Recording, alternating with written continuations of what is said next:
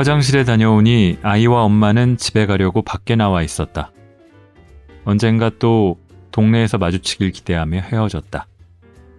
자리에 돌아와서 보니 노트북 위에 하트 모양의 스벅 마카롱이. 그러잖아도 정아가 일하며 먹으라고 사준 수제 쿠키가 있어서 아이에게 줘야겠다고 생각했는데 이심전심. 얼른 뛰어나가서 모자를 쫓아가 쿠키를 선물했다. 일은 별로 못했지만 왠지 자꾸 웃음이 쏟아지는 오늘의 스벅이었다.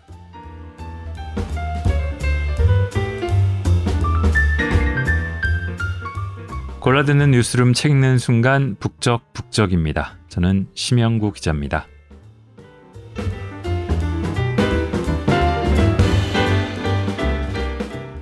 스세권이라는 말 들어보셨죠?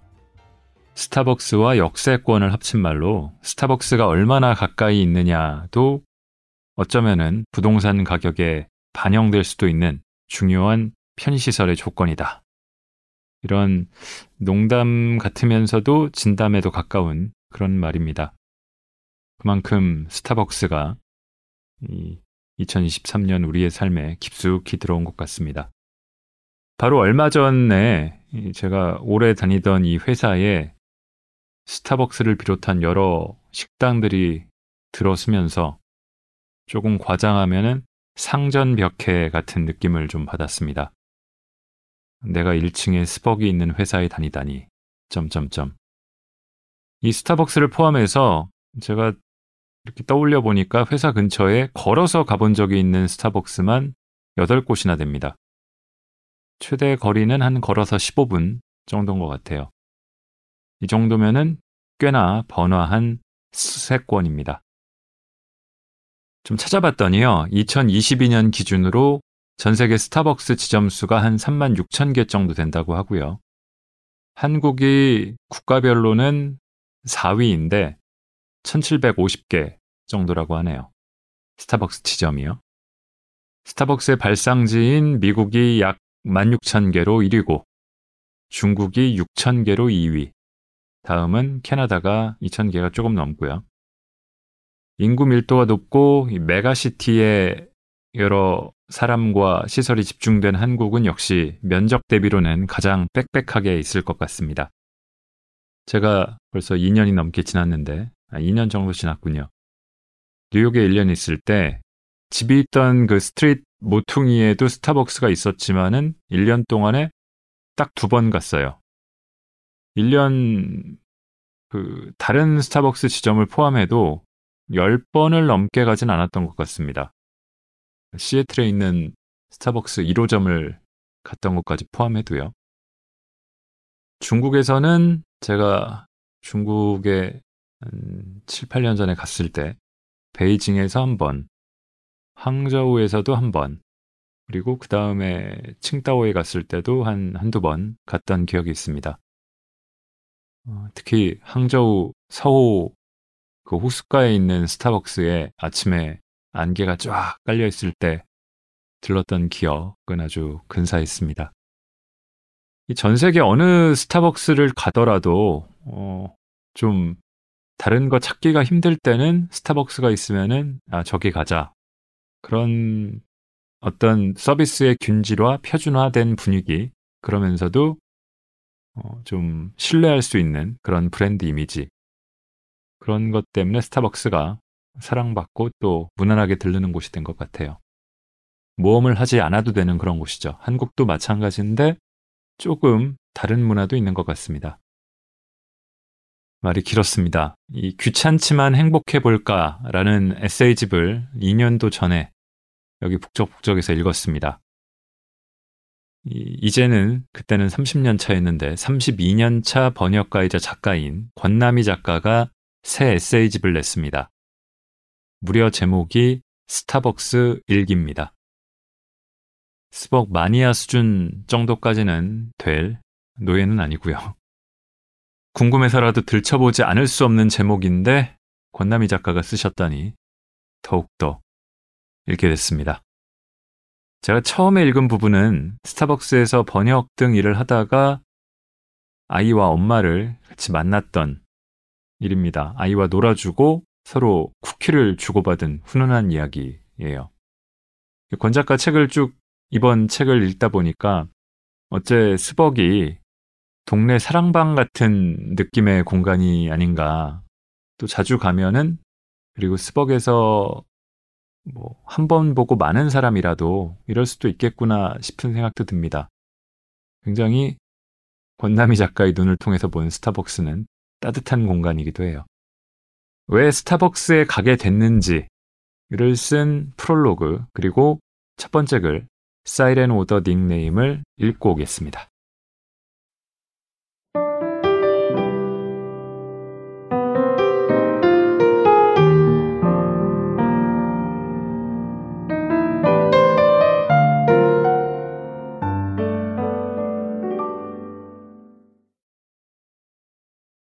3년 전 반려견 나무가 무지개 다리를 건넜다.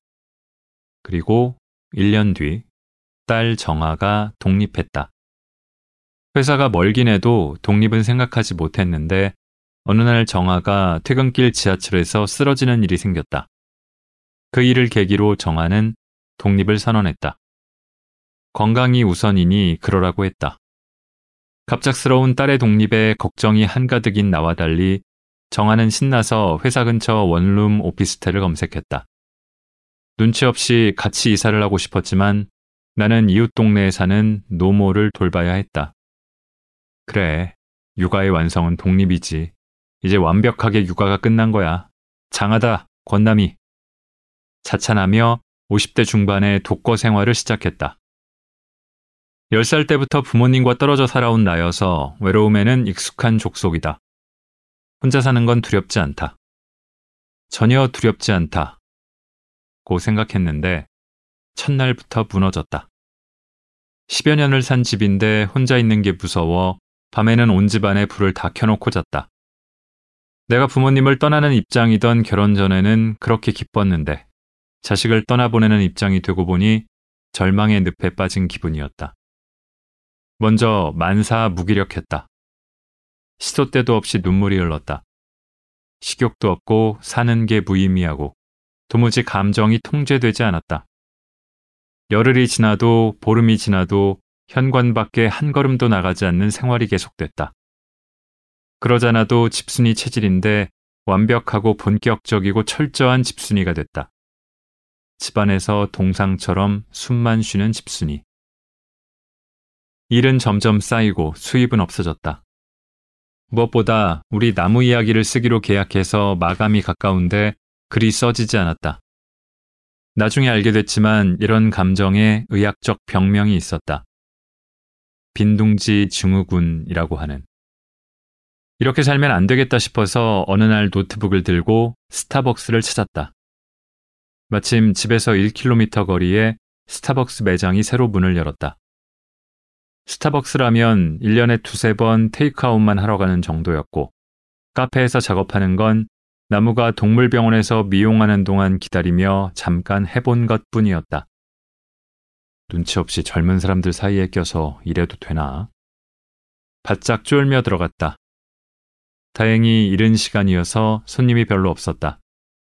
새 건물이어서 모든 것이 반짝거리고 코로나19로 거리두기를 하는 탓에 테이블 사이도 넓다.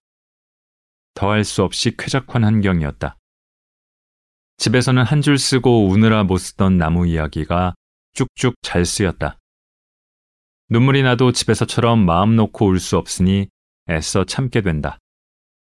다음 날도, 그 다음 날도, 그 다음 다음 날도 스타벅스에 가서 일했다. 나가는 게 습관이 되니 하루에 한 번이라도 나가지 않으면 답답해졌다. 이런 경험은 태어나서 처음이었다. 집에 있으면서도 집이 그리운 집순인데. 정아가 취준생 때 스타벅스에 공부하러 간다고 할 때면 조용한 집 놔두고 왜 시끄러운 카페에 가는지 이해되지 않았는데 3일만 집에 있으면 우울증이 생긴다는 말이 이해되지 않았는데 늦었지만 완벽하게 이해했다. 스타벅스는 매장 직원이나 주변 손님을 신경 쓰지 않아도 돼서 자유롭고 오픈된 장소여서 혼자 있는 방종을 막아주어 공부나 작업이 능률적이었다. 나는 나무늘보보다 움직임이 적은 인간이었는데 스타벅스에 다니는 덕분에 매일 최소한 왕복 2km 이상 걷게 됐다. 일도 하고 운동도 하고 빈둥지 증후군도 낫고 일석삼조.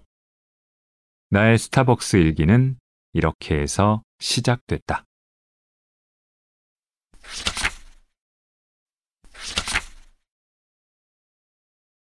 스타벅스에서 일해요. 일본인 지인에게 요즘 저 스타벅스에서 일해요 하고 자랑했다. 그랬더니 지인이 걱정스러운 표정을 지으며 말했다. 권상, 컵이나 접시 깨뜨려서 다치지 않게 조심하세요. 아, 그 일이 아닙니다만, 점점점. 사이렌 오더 닉네임. 단골 미용실에서 염색을 하며 요즘은 스타벅스에서 일한다고 말했다. 원장님은 난 스타벅스에서 주문하는 게 어려워서 못 가겠더라고요. 라고 했다. 안다, 안다. 나도 그랬다. 에스프레소 원샷이 어쩌고, 투샷이 어쩌고, 헤이즐넛 시럽 몇 펌프 어쩌고.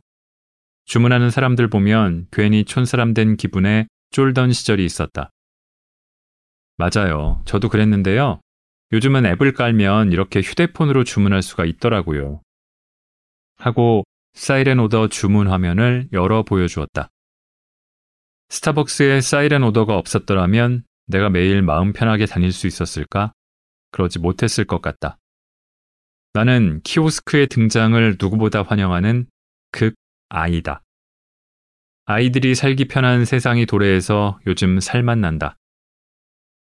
젊었을 때는 물론 이 나이가 돼서도 식당에서 반찬 더 주세요 라는 말을 못한다. 배달앱이 없던 시절에는 외출한 정아한테 중국집에 전화해달라고 부탁했다. 이런 내게 직원과 대면하지 않고 주문해도 되는 키오스크나 사이렌 오더는 구세주나 다름없다. 무엇보다 자주 가는 가게에서 대면 주문을 하여 이 사람 또 왔네 하고 기억되는 게 싫다. 나의 사이렌 오더 닉네임은 평범하다. 나무다. 그러나 아무리 평범한 닉네임이어도 비슷한 시간대에 닉네임을 몇 달씩 부르다 보면 기억할 수밖에 없을 것이다. 며칠 전에는 사이렌 오더로 주문 후 텀블러를 전달하려고 줄을 서 있는데 나무 고객님이시죠? 하고 카운터 안의 파트너가 먼저 웃으며 내게 인사했다.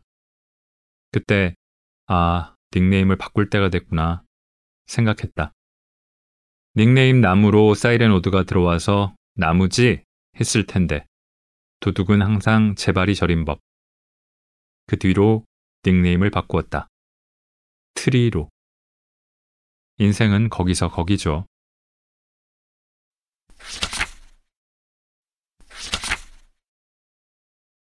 에어팟을 잃어버려 원숭이가 된 사람을 위해 오늘의 음료 제주 유기농 녹차 스벅에서 일하는 시간보다 휴대폰 뒤적거리는 시간이 많아지면 슬슬 집에 가고 싶어졌다는 몸의 신호다. 딱 그런 신호가 왔을 즈음 당근마켓 커뮤니티에서 재미있는 글을 보았다. 에어팟을 분실했다는 글인데 읽자마자 빵 터졌다. 땡땡역 7번 출구 쪽 버스 정류장에서 에어팟을 잃어버렸습니다. 음악이 없으면 저는 숨 쉬는 원숭이입니다. 에어팟 보신 분 꼭 연락해 주세요. 아, 웃기고 불쌍해. 이 숨 쉬는 원숭이가 다시 인간으로 돌아오도록 도와주고 싶다. 마침 집에 가고 싶던 참인데 한번 찾으러 가보자. 나는 1번 출구 쪽이어서 좀 귀찮긴 하지만 늦게 가면 없어질까봐 노트북을 가방에 쑤셔 넣고 빛의 속도로 나왔다.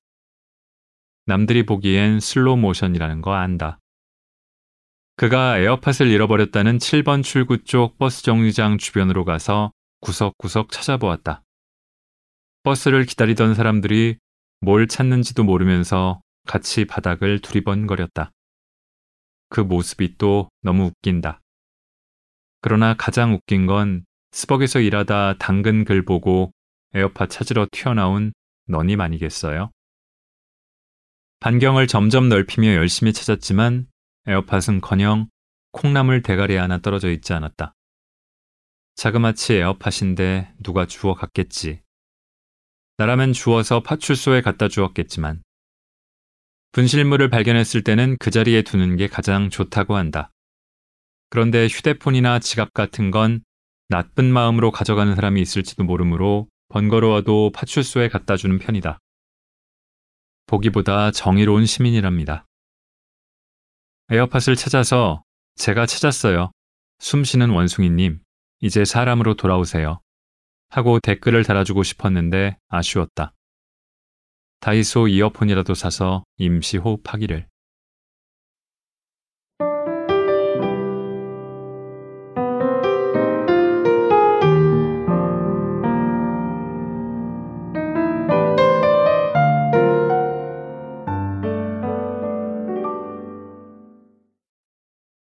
자, 이 책을 쭉 읽으면서 이런 식의 정말 날짜와 그런 건 들어가 있지 않지만 일기입니다. 정말 매일 뭐 덜어 거르는 날도 있었겠지만 매일이다시피 스타벅스로 출근을 하면서 그날 작업했던 것들, 그날 겪은 일들, 그날 생각한 것들을 하나씩 적어 가신 것 같다는 느낌이 들어요. 겨울, 봄, 여름, 가을 이런 식으로 계절별로 1년에 걸쳐서 썼던 일기를 테마로 묶기도 했고요. 읽으면서 저의 스타벅스 일기를 쓴다면 하는 생각이 들었습니다. 저도 아닌 게 아니라 이런 유의 에피소드들이 꽤 있는 것 같다는 생각이 들었습니다. 이를테면은 제가 한창 외근을 하던 취재 기자 시절에는 지금은 뭐 내근을 하고 있지만 그때는 이 제가 담당하는 부처들이 기관들이 다 뭐 세종시에 있다거나 멀리 있다거나 그런 곳들이 많아가지고 어디 가 있을 데가 없는 거예요. 회사로 출근하기는 코로나 전이니까 그것도 애매하고 그래서 어디를 가 있지 하다가 자주 갔던 데가 스타벅스였습니다. 그래서 아침에 뭐 한 8시쯤에 집에서 나와가지고 어디를 갈까 하다가 처음에는 좀 그래도 교통의 요지 쪽에 스타벅스를 가다가 어떤 때는 뭐 그렇게 멀리 가나 싶어서 동네 스타벅스를 가기도 하고 어떤 때는 그래 오후에는 회사에 가야겠지 하면서 회사 근처에 스타벅스를 가기도 하고. 한 번은 제가 좀 일찍 가서 회사 근처에 스타벅스에 노트북을 펴고 앉았는데 출근하던 회사의 다른 분들이 저를 보고서 아니면 스타벅스에 들어와서 저를 만나고 또 여기서 뭐 하냐고 그런 일을 얘기를 들었던 기억도 있고요. 뭐 그런 일하면서 갔던 스타벅스에 대한 기억도 있고 요즘에 동네에는 아이와 함께 갔던 작년과 올해 스타벅스가 기억에 많이 남습니다. 아무래도 아이와 있으면은 저 같은 중년 남성이 혼자 있는 것보다는 보는 분들이 경계심을 풀고 좀 더 너그러워지는 경향이 있으니까요. 동네에 특히 자주 가는 스타벅스는 저희 아이한테 저희 아이가 좀 잘 웃어가지고 직원들이 알아보고 인사하면서 잘 웃는다고 칭찬도 해주고 예쁘다고 하고 그러니까 저도 자연히 직원들에게 한 번이라도 더 웃게 되고 그런 추억도 쌓였고요. 자, 스타벅스가 압도적인 아마도 국내 1위 사업자가 되다 보니까 뭐 여러 문제점도 나오고 있습니다.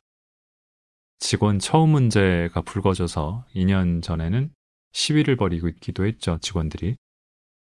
트럭 시위를 벌이기도 했고, 사이렌 오더 같은 서비스가 얼마나 기다려야 되는지에 대한 정보가 없고, 또 취소를 할 수 없다 보니까 여기에 대한 불만도 좀 나오고 있고요.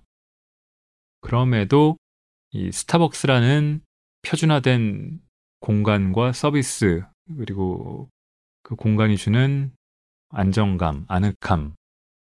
그래서 여기서 공부를 하거나 작업을 하거나 스터디를 하거나 아니면 을에 들르거나 하는 분들이 너무 많아졌죠. 얼마나 더 이 스타벅스의 지배력이 계속될지는 모르겠다는 생각은 들지만 한동안은 가지 않을까요? 커피에 갑자기 무슨 일이 생기지 않는 한. 커피 말고 다른 것들도 많이 파니까요. 그래서 그런저런 생각들을 많이 하게 만드는 스타벅스 일기 같은 책도 나오고요. 그런 생각들을 해봤습니다. 저는 처음에 이 책을 보고서 아, 스타벅스에서 약간 협찬을 하거나 뭐 콜라보 제안 같은 거를 해서 작가님이 책을 쓴 건가 하는 생각도 했는데 그렇진 않더라고요. 뭐 출판사에서도 그런 얘기는 없고. 근데 그렇게 해도 굉장히 좋지 않았을까? 하는 책의 표지도 스타벅스의 색깔과 스타벅스의 컵과 어, 이런 걸 보면은 스타벅스에 대해 최소한 이런 책을 낸다고 양해는 구하지 않았을까 하는 생각도 들고요. 근데 스타벅스에서 이 책을 단체 구매해서 고객들한테 나눠줘도 될 정도의 스타벅스의 긍정적인 이미지가 굉장히 많이 나오는 그런 책입니다.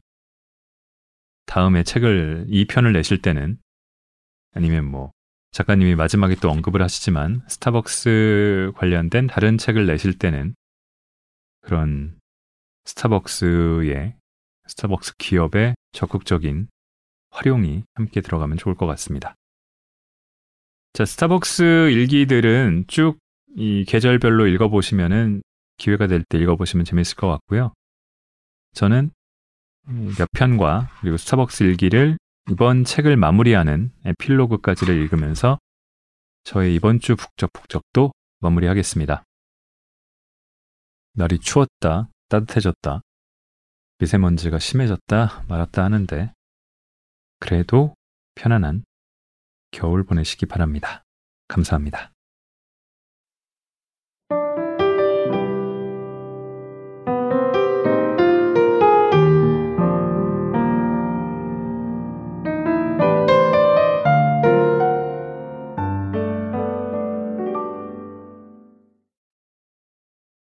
셀프 미담 오늘의 음료 커피 드로잉 말차 프라푸치노 4월엔가 에코별을 모아 손수건 사은품을 신청하는 이벤트가 있었다.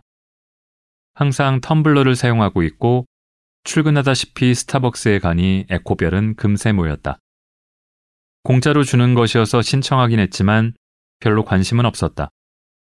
손수건 쓸 일도 별로 없고 로고가 들어간 사은품 손수건 보나마나 허접하겠지 생각했다. 까맣게 잊고 있다가 두 달이 지난 오늘 매장에서 손수건을 받았다. 그런데 손수건의 품질이 너무나 훌륭한 게 아닌가.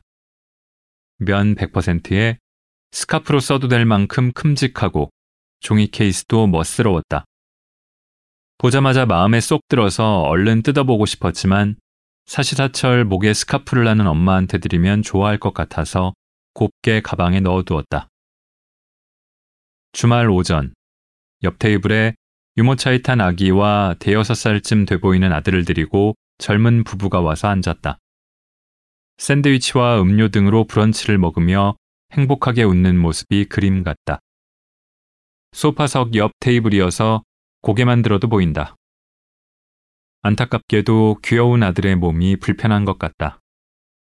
목에 튜브로 석션도 해주고 아빠가 옆에서 연신 손수건으로 닦아주고 챙겨주고 있었다. 나는 잠시 갈등하다가 내 옆에 앉은 아이 엄마한테 말을 걸었다. 저 애기한테 이거 선물해도 될까요? 스타벅스 손수건을 내밀었다. 그랬더니 엄마가 네! 하며 좋아했다. 아이에게 직접 손수건을 건넸다. 내가 아무리 아줌마지만 모르는 사람한테 말 거는 일은 쉽지 않다. 굉장한 용기를 낸 것이다. 젊은 부모는 작은 선물에 무척 기뻐했다. 아이고, 이거 구하기도 힘든 건데 하면서 손수건을 펼쳐 아들에게 보여주고 목에 둘러주기도 했다. 손수건이 큼직해서 아픈 아이 목에 두르기에 딱 좋았다. 감사합니다 해야지 하고 부모가 아이에게 인사를 시켰다. 아이가 고개를 끄덕이자 집에 갈 때 또 인사드리자 하고 가르치는 모습에 진심으로 감동. 몸이 불편한 아이가 있으면 가정에 그늘이 있을 거라는 편견이 깨졌다. 무척 밝고 환한 가족이었다. 엄마와 아빠가 아이를 사랑하는 모습만 보이고 아무런 그늘도 보이지 않았다. 장애가 있건 없건 내 아이는 사랑스럽기만 한데 남들이 편견을 갖는다. 그러고 보니 우리 강아지 나무의 두 눈이 새하얘져서 지나가는 사람마다 징그러워하거나 무서워할 때도 정아와 나는 아유 귀여워, 우리 나무 너무 귀여워 하며 물고 빨았다. 가족의 마음은 그런 것이었다. 브런치를 다 먹은 뒤 부모는 자리에서 일어서며 아들에게 고맙습니다 해야지 하고 또 한 번 인사를 시켰다. 아빠와 엄마도 감사합니다 하고 인사를 했다. 아름다운 가족에게 손수건을 선물해서 기뻤다. 이 행사 준비하신 분들, 손수건 한 장이 누군가에게 이렇게 큰 기쁨을 준 걸 모르시겠지?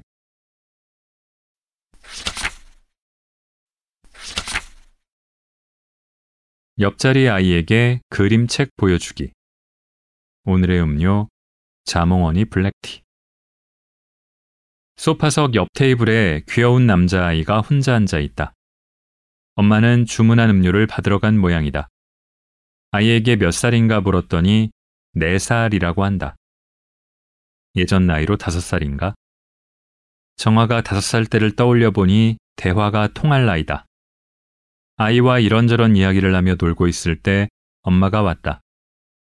엄마도 아이도 선하고 귀여운 인상이다.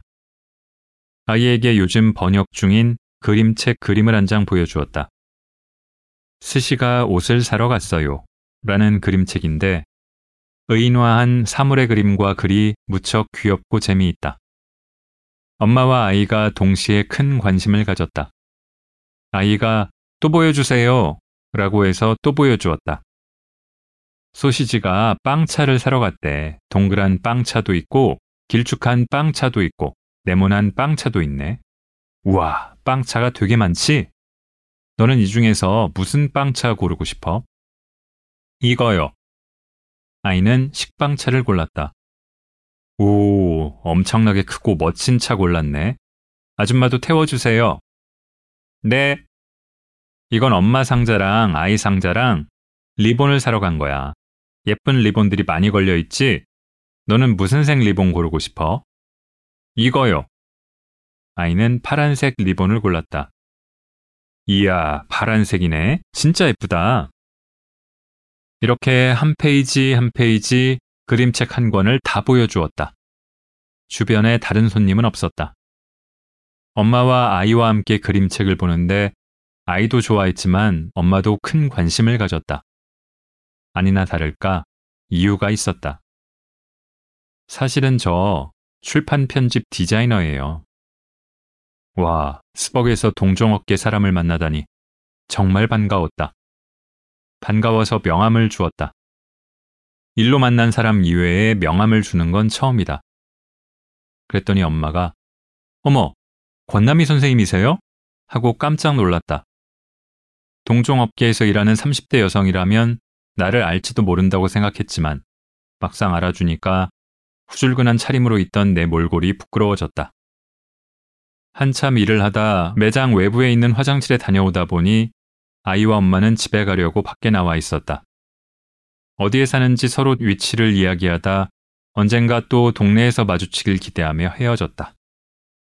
자리에 돌아와서 보니 노트북 위에 하트 모양의 스벅 마카롱이? 그러잖아도 정화가 일하며 먹으라고 사준 수제 쿠키가 있어서 아이에게 줘야겠다고 생각했는데 이심전심. 얼른 뛰어나가서 모자를 쫓아가 쿠키를 선물했다.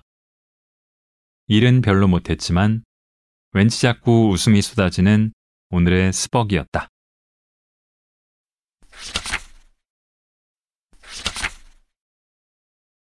에필로그 내돈내산 스타벅스 일기 스타벅스에서 일하는 날마다 스타벅스 일기를 썼다. 처음부터 일기를 쓴 건 아니었다. 스타벅스에서 일하기 시작한 지 두어 달쯤 지났을 때인데 그날따라 옆 테이블에 사람이 자주 바뀌었다. 테이블 간격이 좁아서 들으려고 하지 않아도 옆 테이블 대화는 강제로 들렸는데 어느 순간 뒤통수를 탁 치는 아이디어가 떠올랐다. 아, 스타벅스 오는 사람들을 소재로 연작 단편 소설을 써보자. 제목은 어서오세요 스타벅스입니다. 로. 간단히 스토리도 구상해 보았다. 오, 이거 너무 재밌겠는걸? 쓰지도 않은 책은 내 머릿속에서 이미 베스트셀러가 됐다. 그날부터 스타벅스에서 마시는 음료와 주위 사람들 이야기를 담은 일기를 썼다. 아쉽게도 몇 달 뒤 어서오세요 휴남동 서점입니다. 라는 소설이 나왔다. 제목은 포기. 그러나 스타벅스 일기는 계속 썼다. 원래의 목적은 있고 스타벅스 일기를 쓰는 자체가 재미있었다. 초등학교 다닐 때부터 대부분 아이들이 싫어하는 일기 쓰기 숙제를 나는 유난히 좋아했다. 그런 어느 날, 모 신문사와 인터뷰를 했는데 기자님이 사담으로 다음에는 어떤 책을 쓸 계획인지 물어보았다. 그래서 스타벅스 일기를 쓰고 있는데 이걸 바탕으로 언젠가 소설이나 에세이를 쓸까 한다고 말했다. 이 한마디가 계기가 되어 2년 동안 쓴 스타벅스 일기가 책으로 나오게 됐다. 유아 때부터 히키코모리에 가까운 집순이의 삶을 지향한 내가 아메리카노도 못 마시는 내가 빈둥지 증후군을 고치기 위해 스타벅스에 다닌 것이 엄청난 결과물을 낳았다. 아마도 나를 아는 모든 사람들이 집순이 권남이와 스타벅스와의 언밸런스함에 경악할 것 같다. 정아는 누구보다 나의 스타벅스 생활을 기뻐하고 응원했다. 기프티 카드와 기프티콘을 아낌없이 지원해 주었다.